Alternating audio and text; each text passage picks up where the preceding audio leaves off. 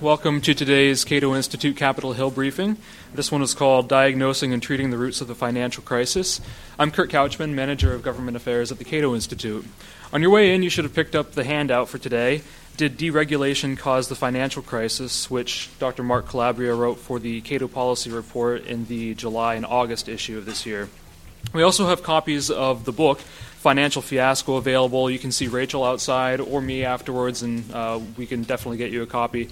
Um, I've been reading this book, and I have to say that uh, Mr. Norberg has done a wonderful job explaining a very complex subject matter in very simple terms so that anybody with half a brain can read through and understand uh, most of what happened. Uh, it's probably impossible to isolate every single cause, but um, the the breadth and width of uh, the contents of this book um, it's very striking. It's international, it's domestic, it's uh, micro, it's macro, monetary policy, uh, to conversations between analysts at the major financial firms. So I would definitely recommend it to all of you.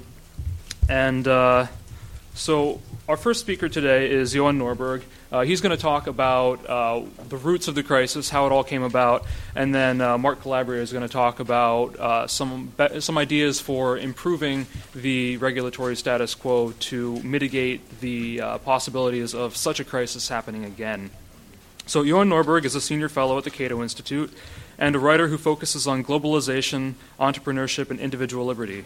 He's the author and editor of several books exploring liberal themes, including a history of liberal pioneers in Swedish history. And I should point out that liberal in this sense is kind of the classic liberal, or uh, what people internationally refer to as liberal. For example, the, uh, the German Free Democratic Party is, they, they call themselves the liberals, and that basically means a moderate form of libertarianism. Um, so he has written, he's the co author of Another Sweden is Possible and Global Justice is Possible, and the co editor of The Classics of Freedom and When Mankind Created the World. These are all in Swedish. Uh, he's also written In Defense of Global Capitalism and the subject of today's event, Financial Fiasco, and those, of course, are in English. Uh, it's nice to have an outsider perspective on uh, all of these goings on here in Washington and New York. Uh, prior to Cato, he was head of political ideas at Timbro, which is a Swedish free market think tank, and subsequent to that, he was a senior fellow at the Center for a New Europe in Brussels. Johan Norberg.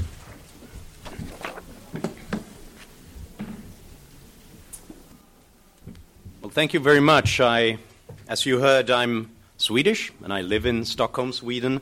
And some people have suggested that it's a bit insensitive for me to write a book documenting how America's infatuation with easy money and home ownership uh, created the financial crisis. But let me assure you that many of these causes uh, were global in its nature, and many countries and many economies tried to create a global financial fiasco. But only America had the size and the wealth to really do it.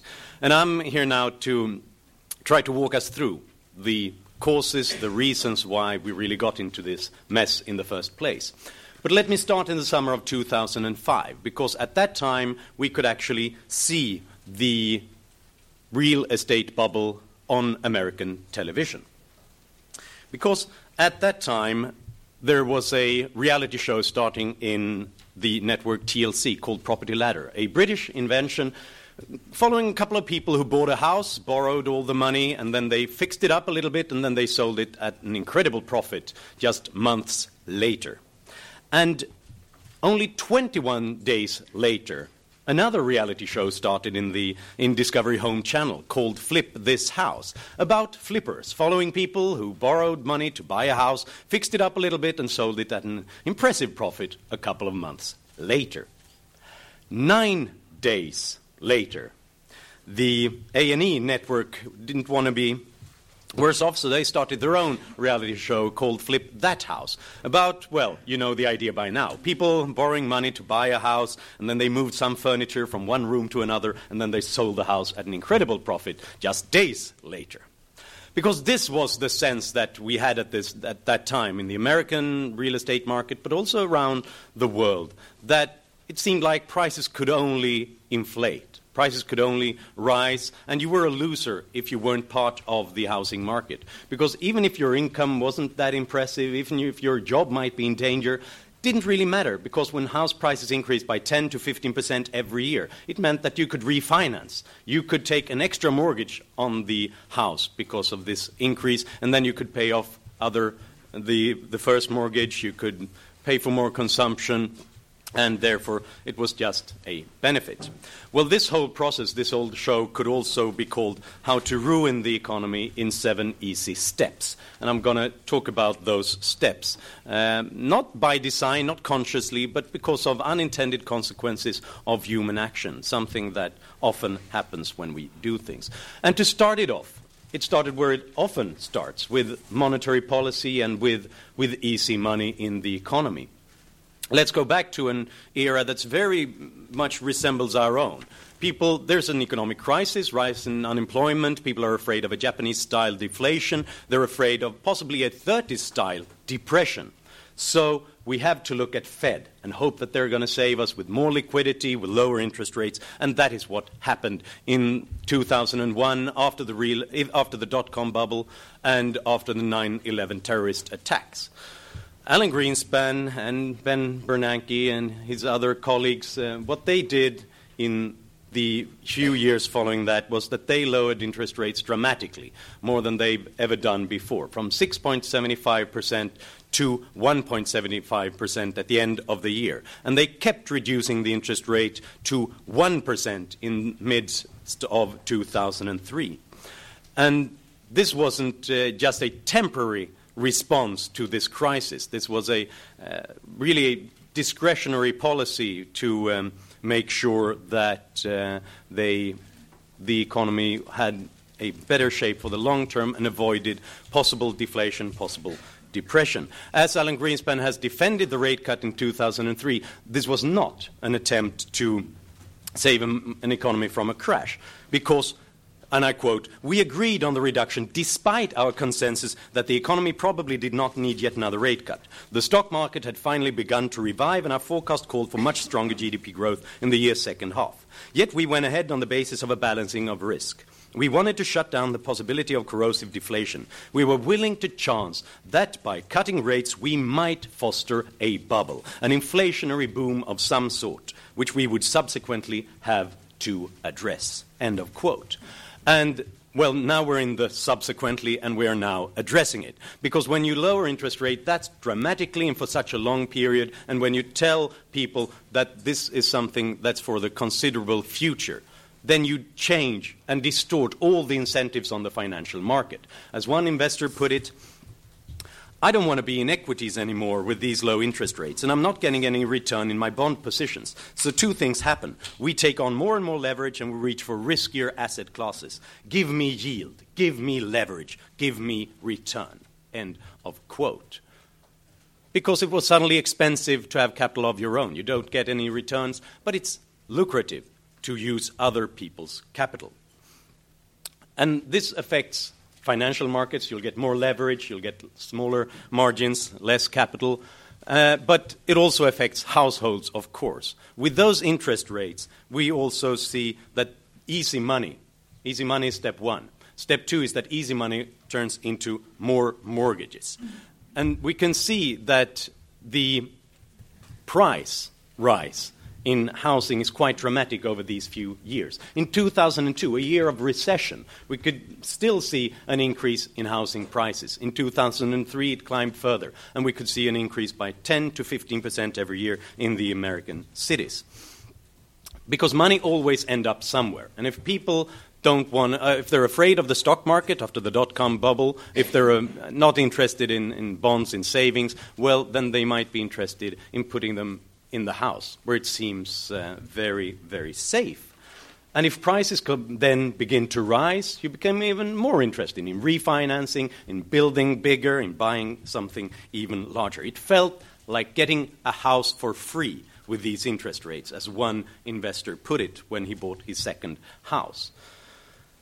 And you could then see your house as the new ATM machine this is where you get new cash to fund your consumption. In 2002, a year of recession, American households borrowed $269 billion more to fund new consumptions on their old houses.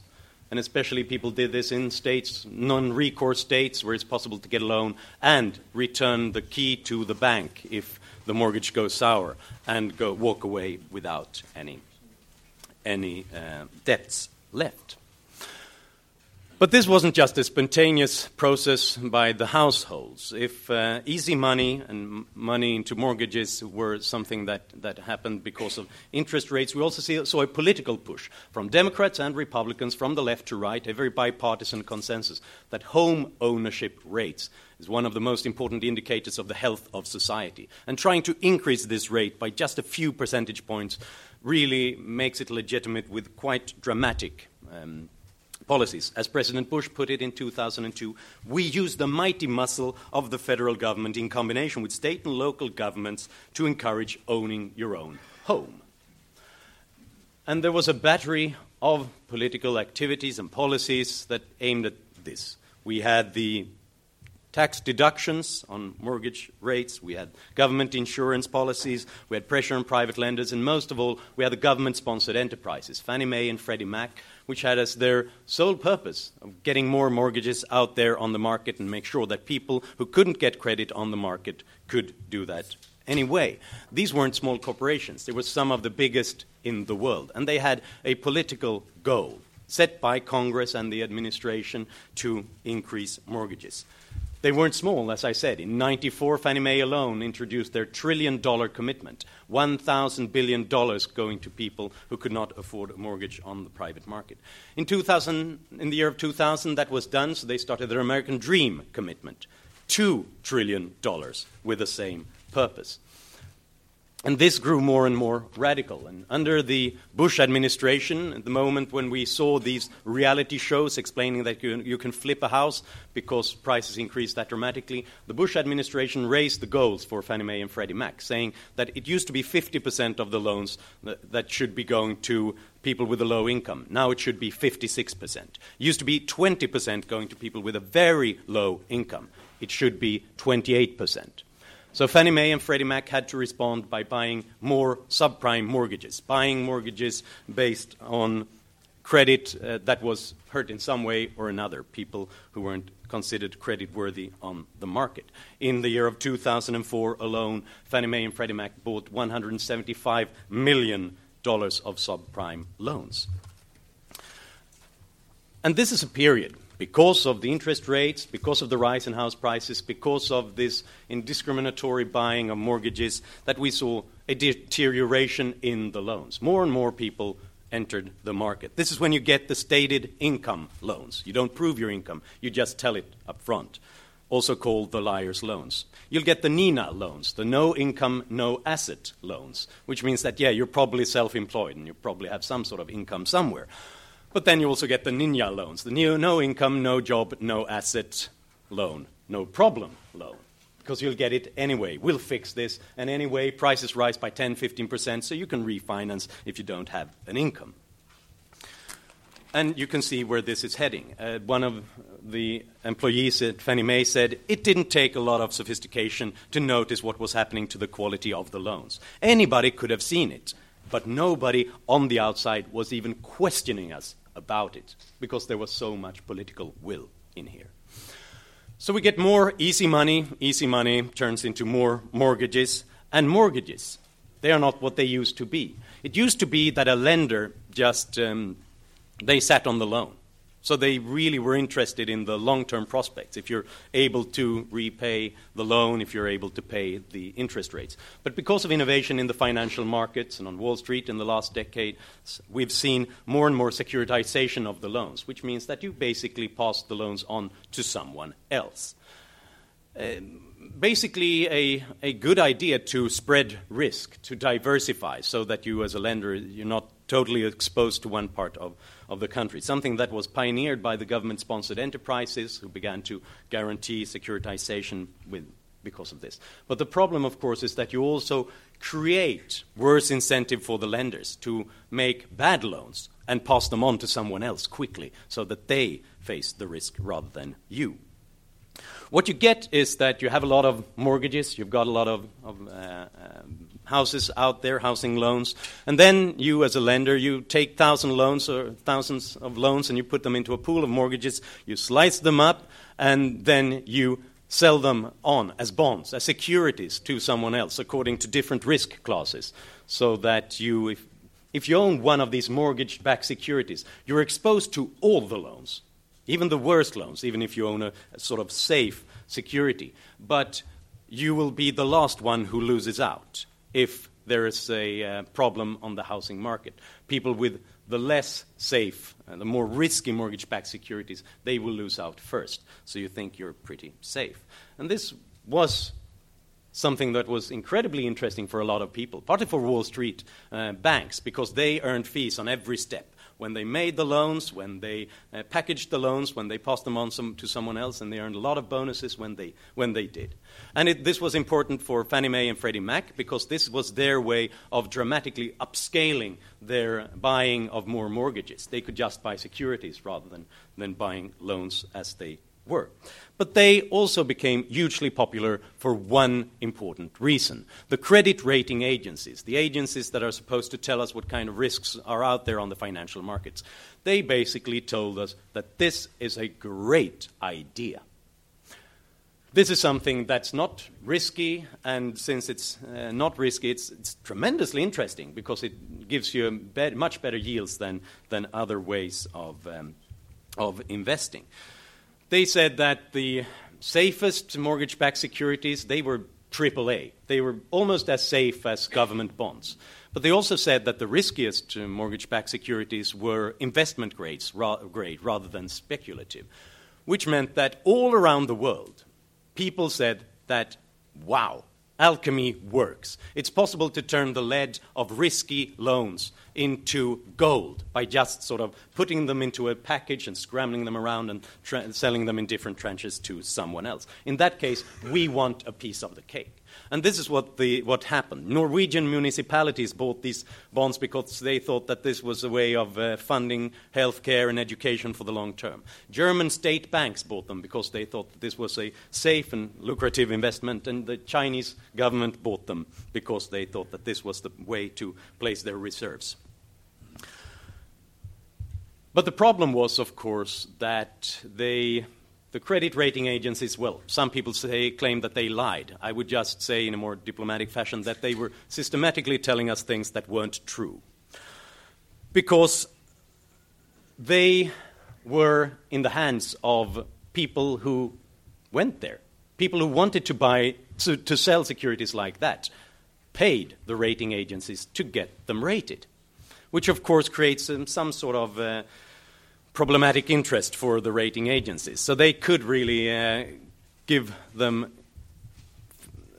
bizarre ratings because they wanted the fees. Uh, we've seen a lot of uh, internal um, memos, chats, and discussions about this in the rating agencies that are truly bizarre. That point shows us that they really knew that parts of this were uh, really house of cards. As uh, one member of a committee that was supposed to value one of these uh, to, one an- to another in a chat. By the way, that deal is ridiculous. I know, I know, right. Model definitely does not capture half the risk. Well, we should not be rating it. Well, we rate every deal. It could be structured by cows, and we would rate it.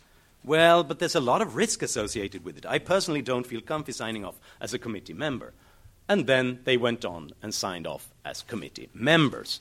Because of this interest, uh, but you would also think that they would like to preserve their reputation on the market, not by telling us untruths. But the problem is that since the 1970s, the big credit rating agencies are not on the market. They don't have to defend their reputation because they have been given a basically a government oligopoly, monopoly power. They are, have become a part of the regulatory structure by being given the power to set the official definition of risk, to tell the rest of the market what's risky and what's not. And others are forced to abide by their decision. Cap- uh, banks who invest in uh, different assets, they're forced to hold more, hold more capital as a safety measure if they own what the credit rating agencies consider speculative, and some investment funds, pension funds, and others, they're not even allowed to invest in something the credit rating agencies uh, don't find uh, that safe. So, in other words, the rating agencies didn't have any incentive to be trustworthy, to fight for their long term reputation, or anything like that. They only had the, the incentive to please the customer, and therefore we got these strange ratings. As one director of corporate development at one of these large credit rating agencies warned the SEC in 1995. Rating agencies are staffed by ordinary people with families to support and bills to meet and mortgages to pay. Government regulators, by giving us this oligopoly power, are inadvertently subjecting those people to improper pressure and share accountability for any scandals which might result because of this inflation in ratings. But few people listen to those warnings, and Norwegian municipalities, German state banks, and the Chinese government definitely did not. So everybody entered the market for mortgage backed securities. As Warren Buffett has put it, in every bubble three, there are three I's the innovators, and then the imitators, and then the idiots who just think that they will be able to, well, dance closer to the exit and leave before everything uh, goes sour. So these are some of the steps on the way to, to the, the crisis. But another important step was the fact that banks who got interested in holding these securities, partly because they were so safe, so they could basically uh, have some regulatory arbitrage. They could uh, fund it by uh, borrowing money from others at an incredibly low, low rate and don't hold, hold much capital.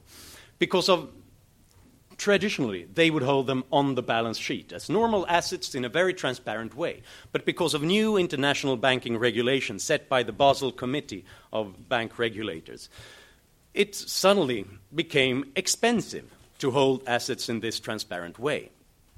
In a normal way, if they hold mortgage backed securities, they would have to have 8% of capital themselves as a safety de- uh, device.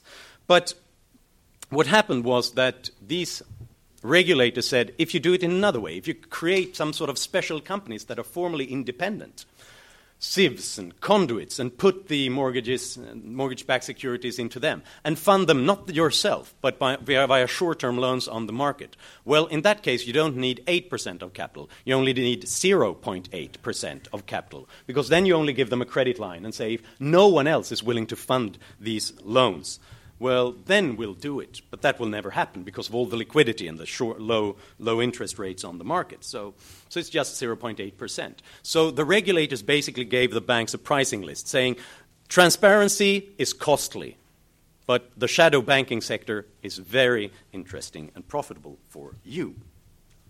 And then we got at the same time a uh, new accounting rules that said that mortgage-backed securities in 2007 had to be accounted for in the same way as other assets, uh, according to mark-to-market principles. Which means that, uh, well, it might be the way, best way to uh, to uh, account for these assets, but it also means that you introduce a stronger element of pro-cyclicality. It becomes pro-cyclical. If the price goes up it, on the market, it means that you're able to reduce the capital you, that you have. You look more solvent. But if prices could begin to collapse, even if uh, nothing has, has happened to your, your own uh, situation, it looks like you're insolvent, and then you might have to sell in panic. And if that happens, prices will cl- collapse even further, and people will be forced to write down the value even more.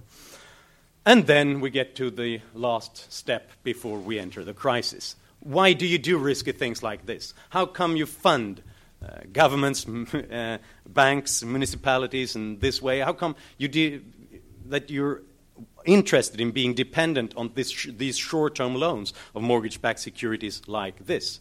Uh, well, partly because there's a safety net. In, for 100 years, we've tried to make banking safer by introducing lenders of last resort, central banks, deposit insurances, and different forms of bailouts, uh, helping financial companies that are on, on, the, on the ropes by injecting capital or buying bad assets from them or whatever.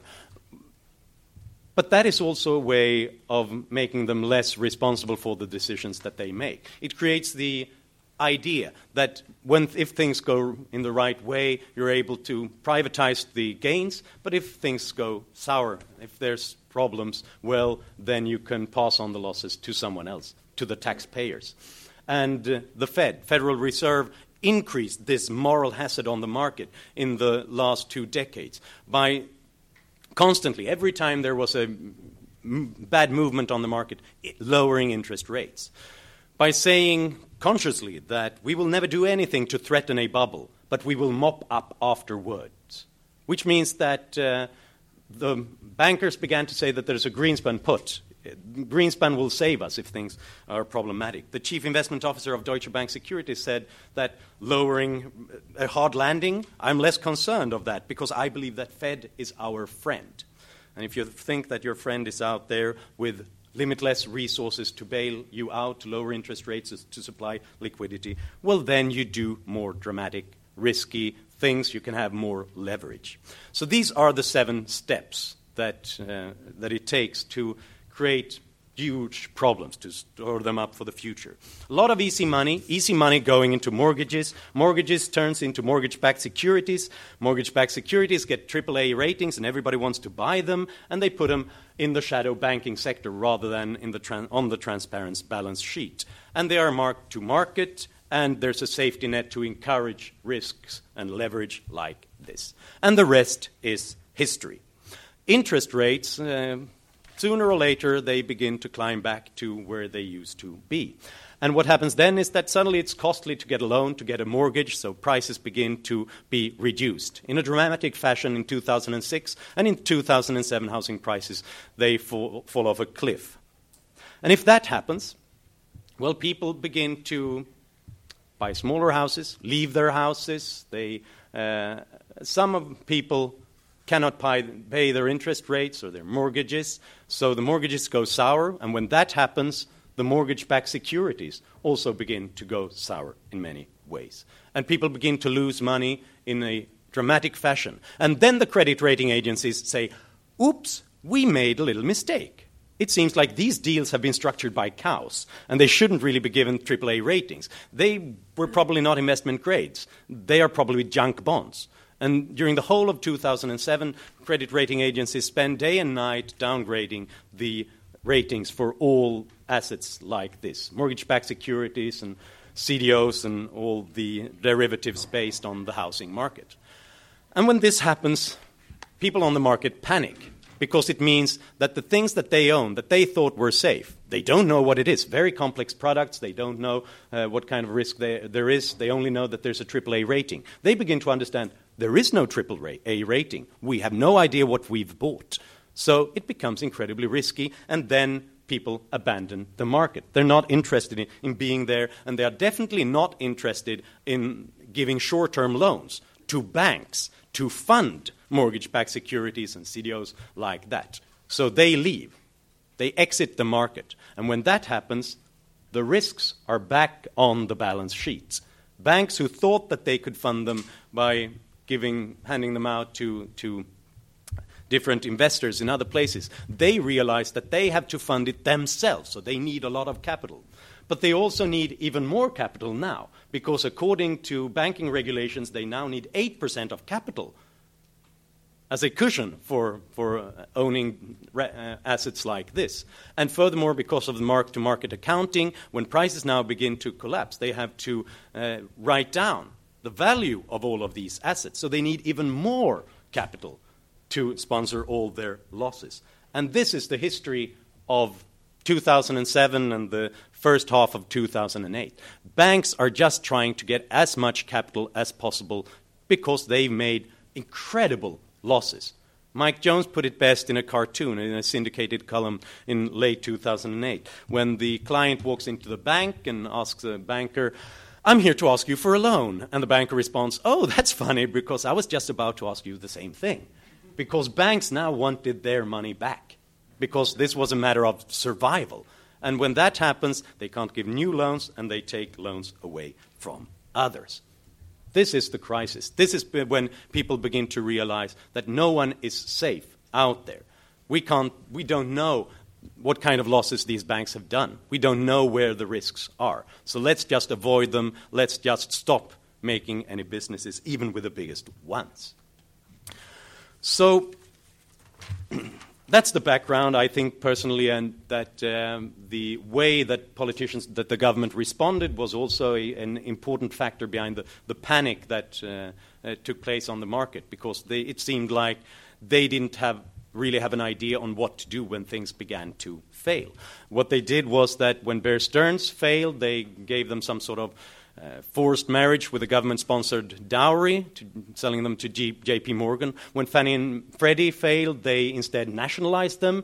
And then suddenly Lehman Brothers fails, and then there's an attempt to build a private bailout. It fails, and they collapse. And the day after, the insurer AIG is given a government bailout, and then the government says, okay, let's do this in another way. We'll just buy the toxic assets from the banks and uh, selling this package to Congress by saying that we'll see an absolutely disastrous financial panic. The whole American economy is in danger if this does not happen, which, of course, is a way of saying that. Uh, okay, there's panic coming, especially when, when Congress says no in the, first, uh, in the first round. But later on, when some people who are advisors to the Minister of Finance says there's something strange about this attempt to buy toxic assets because the questions that they ask me they give me the impression that they have no idea what they're doing. And it turns out that they had already decided that they were going to abandon the plan to buy toxic assets before Congress voted in favor of it. Instead, they decided to inject capital into the banks. So it's reasonable that investors now on the market who are afraid of the banks, who look to the government for advice, say, oh my God, they make it up as they go along. They have no idea what happens right now. And how are we supposed to do in that case? We have no way of understanding what the future will bring, what to do with our, our uh, dangerous assets. So then the question to wrap this all up is who did it? If this is a crime story, who did it? And it turns out that everybody did it. Everybody was part of this the households, the banks, Wall Street, but also the politicians, the central banks, the regulators. It has been said in the debate that this is a failure of laissez faire. But uh, the thing is that the invisible hand was nowhere to be seen. Uh, according to, well, Financial Times has tried to draw a graph of, of the number of American regulatory institutions, and they find out that there's 39,000 people working full time regulating the U.S. financial market, 12,109 of which are based here in Washington, D.C. So we have to ask ourselves, what did they do during the crisis? And it turned out that they inflated the bubble just as eagerly as everybody else. They only had a bigger pump we can see their fingerprints all over this crime scene. In the way the Fed acted to supply us with cheap money, easy money, Fannie and Freddie's activities, how the mortgage backed securities were given AAA ratings because of monopoly power for credit rating agencies, how were, these assets were put in the shadow banking sector because of banking regulations, uh, because of the moral hazard that was there because of the safety nets, the bailouts, and other things. So, therefore, I think my conclusion is that we should be a bit worried when there's a popular and a political attempt to respond to this crisis now by saying, now we need more regulations to make sure that this never happen ag- happens again. Because many of the causes of this crisis were previous attempts to make sure that nothing like this ever happens again. Attempts, mistaken regulations uh, in credit rating agencies and capital uh, requirements, and so on. I think one of the conclusions is that we must avoid monocultures like that. Regulations will always, in some ways, have unintended consequences. And if they are strict, if they're the same way for everybody, it means that they all have the same Achilles heel. If they are, mistaken, if the worst comes to worst, everybody fails in the same way. It's important to have more diversity, less groupthink, and also unregulated parts of our economy that, for example, hedge funds that might be able to su- supply liquidity when everybody else has collapsed because they don't face the same uh, capital requirements.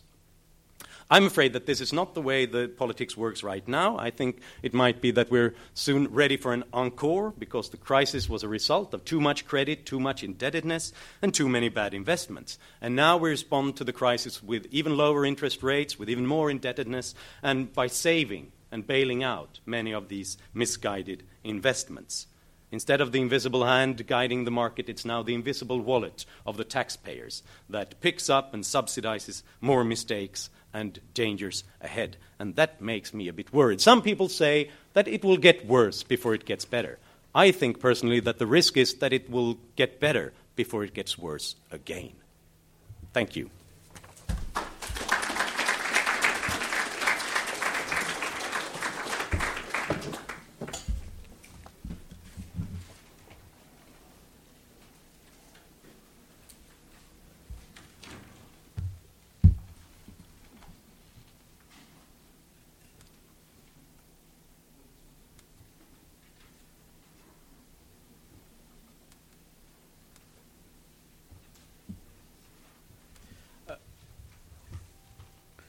Think we heard a very good description of how we got here.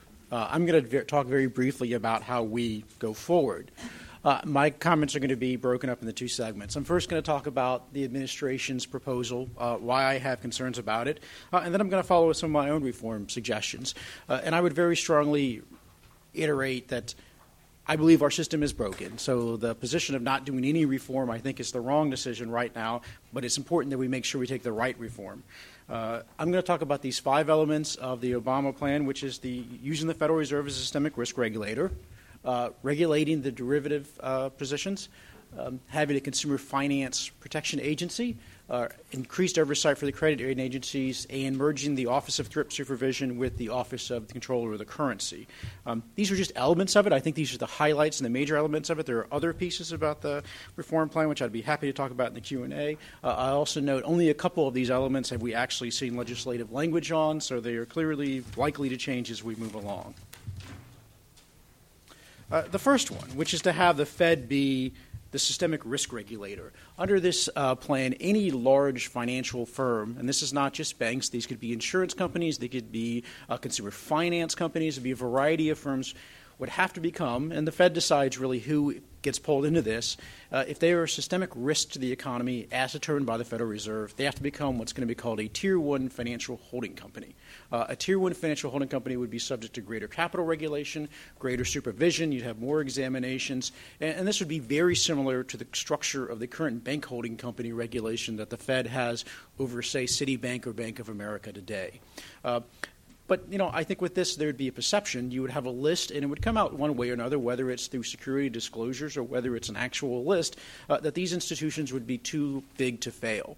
Uh, one of the consistencies we've seen with the previous administration, with Secretary Paulson and Secretary Geithner now, is a commitment that debt holders and creditors will not take losses so that anybody who's going to get wiped out is just going to be the shareholders.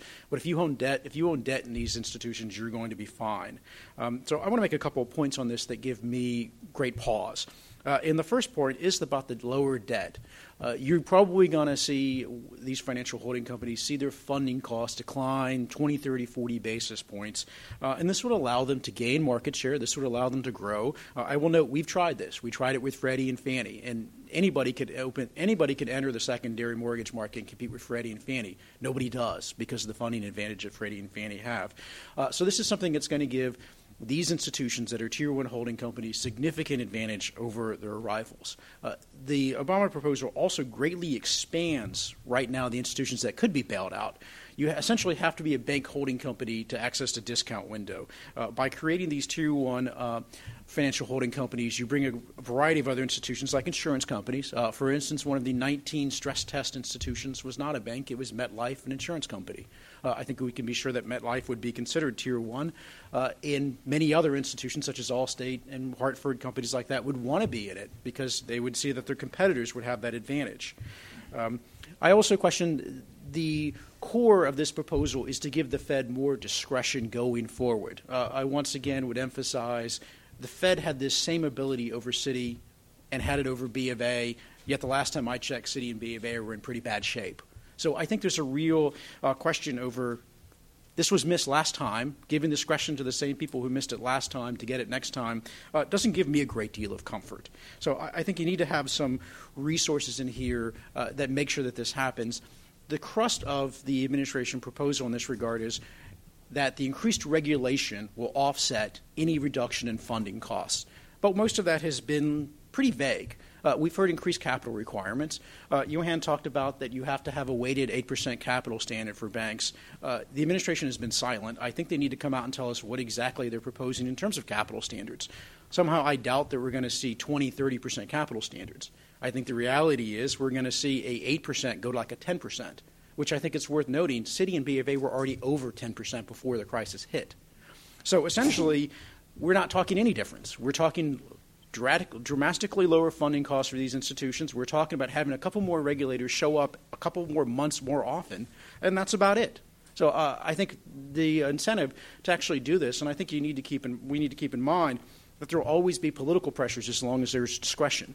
Anybody who would have looked at a bank balance sheet in 2005 would have said, oh, look, these assets look great. Why do I need to hold more capital against them? Uh, and what they would have done is they would have called. Uh, I have no doubt that uh, if the Fed had tried to raise the capital standards on Citi in 2005, that Bob Rubin would have been making a couple of phone calls. So I'm very pessimistic that that would have actually increased.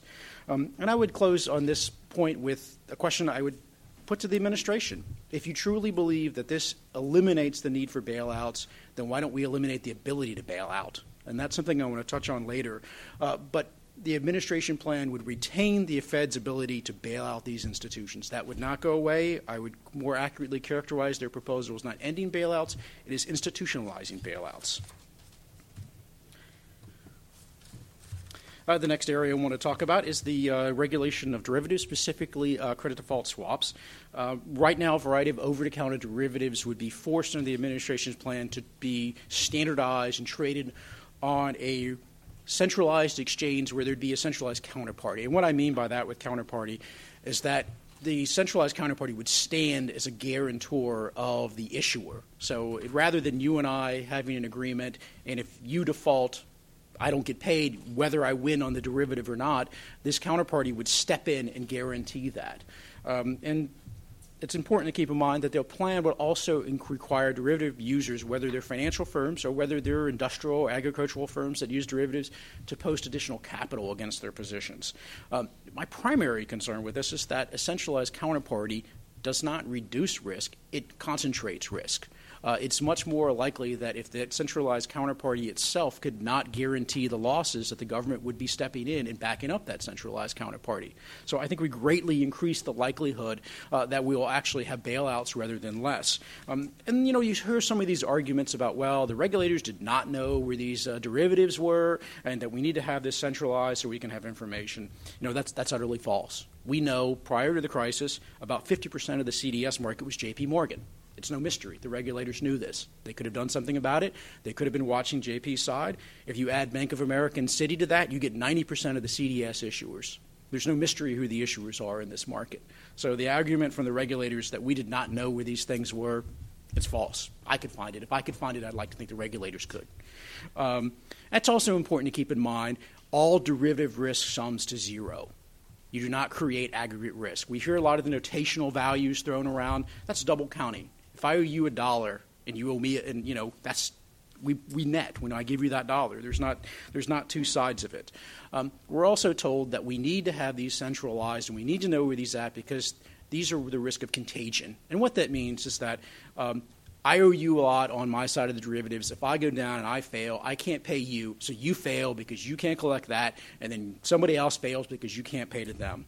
Uh, there's almost no evidence of that actually happening.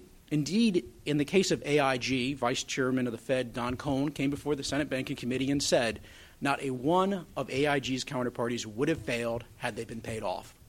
So the Fed itself has said that in the case of AIG, at least ex post, there was no contagion and there was no risk of contagion. Uh, so I think we have yet to see a real example in the derivatives market of where contagion would have brought down people, so uh, brought down institutions. So I think that that's something we really need to look at. Um, I do think that there are some changes, and I'm going to touch on this a little bit later, but there are a variety of changes that were made in the 2005 bankruptcy reform that, it, that uh, dealt with derivatives, that dealt with CDSs, uh, and these were exempted from the automatic stay. You file bankruptcy, all your creditors get a hold. They can't come and collect things. Um, but they're exempted from this. You can call, if you declare uh, bankruptcy, counterparties can still seize the collateral that they have that you've posted in front of derivatives.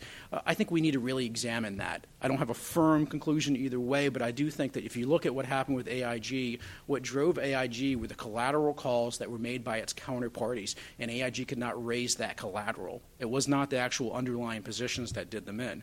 So the question is, should they be able to be treated as general creditors if you enter into these transactions? And I also want to note a lot of underlying the debate about the uh, regulation of derivatives and CDSs is that somehow so much of this is speculative, and as we all know, speculation is bad. Uh, personally, I reject that. Uh, I think speculation is an important driver of price discovery. I also think it's an important driver of liquidity. One of the hardest parts of resolving AIG has been able to find people to take the positions they've been selling. So if you think about it, that um, you hold a bond in Walmart and then you buy a CDS to hedge against the default of Walmart, but then you need to sell that CDS to raise cash. If you're only allowed to sell that CDS to somebody who owns the same bond, you have dried up liquidity in that market.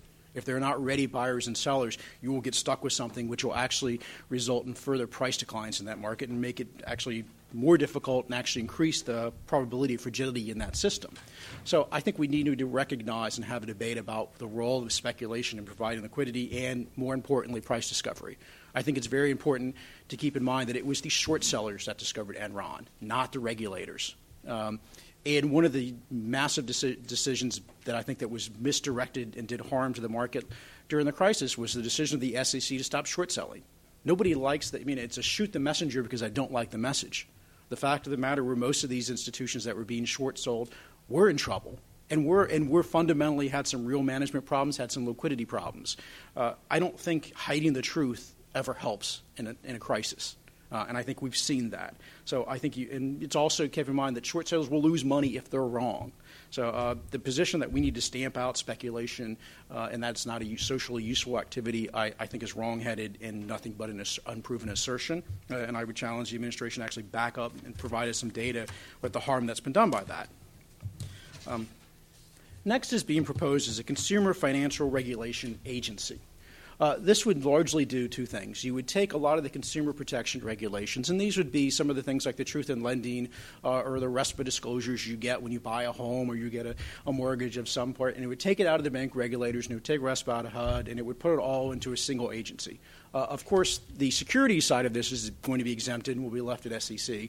Uh, as well, the commodity stuff will be left to the Commodity Futures Trading Commission, and the insurance stuff will be left to the state insurance commissioners uh, at this, po- this point.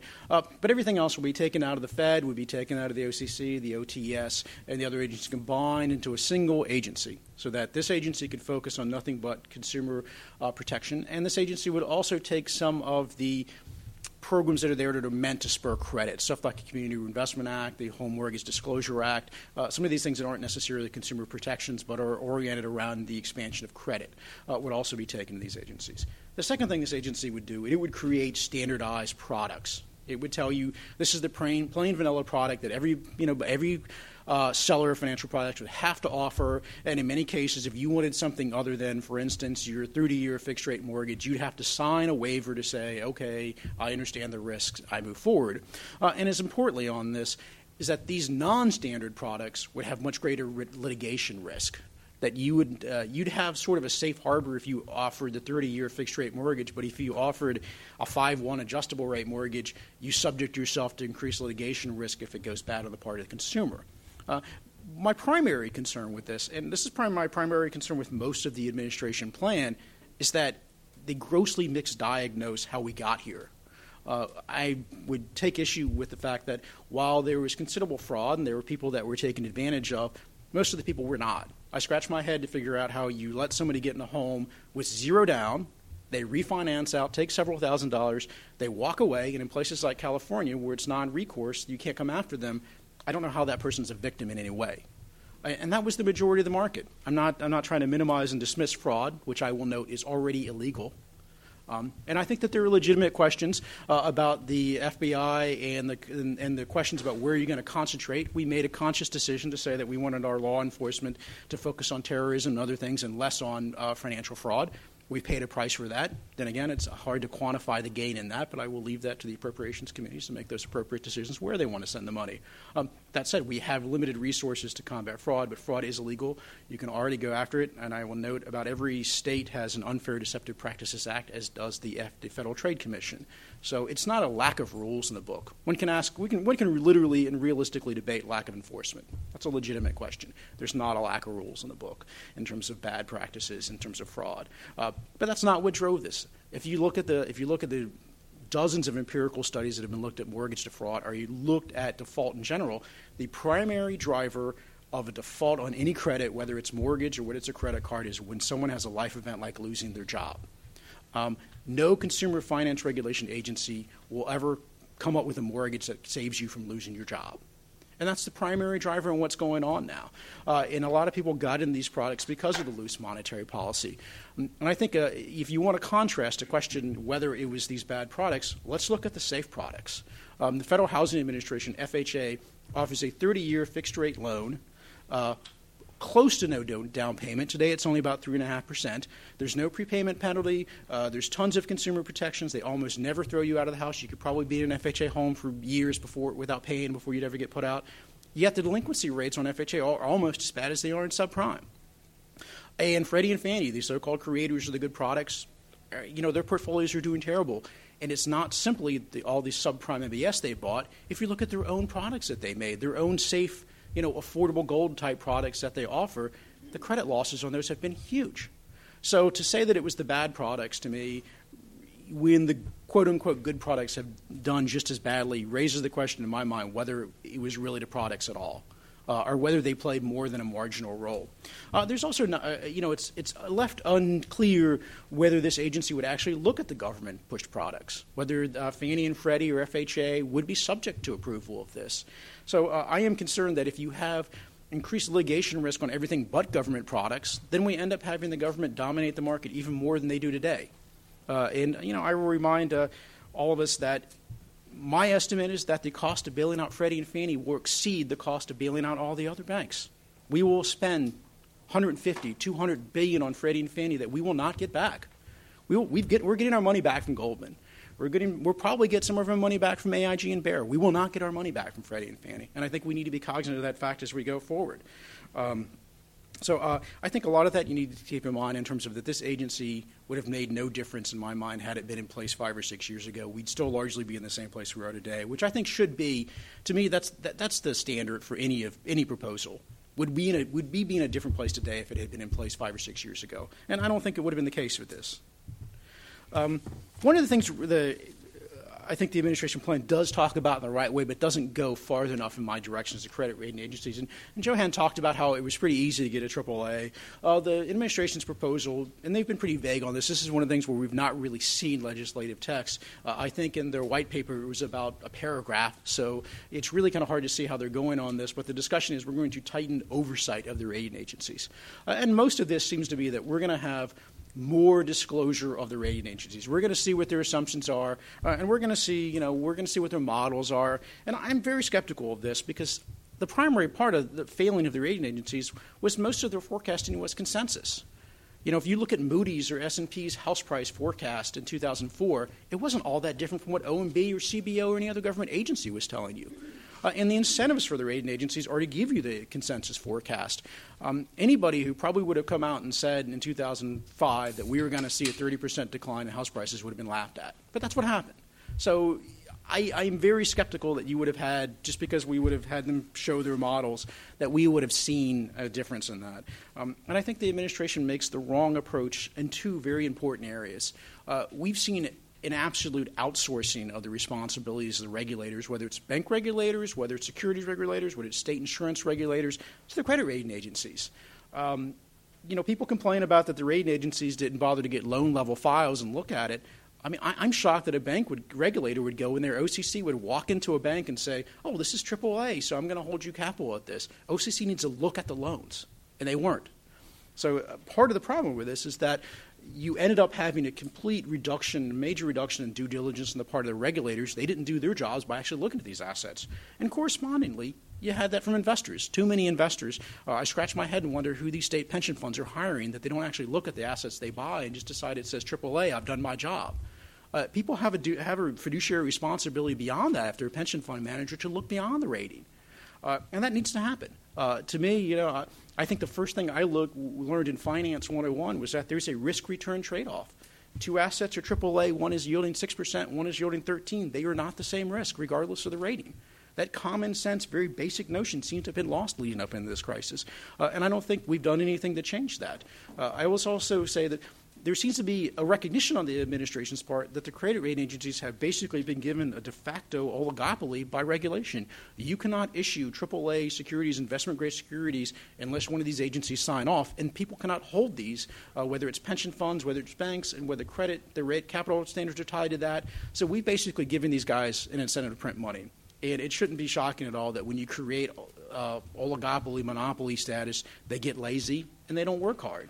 That's not shocking at all. It's exactly what you'd predict. Uh, so I think the first thing we need to do is we need to eliminate the oligopoly status of the rating agencies, uh, and we need to push the due diligence back on the banks, the regulators, and on the investor.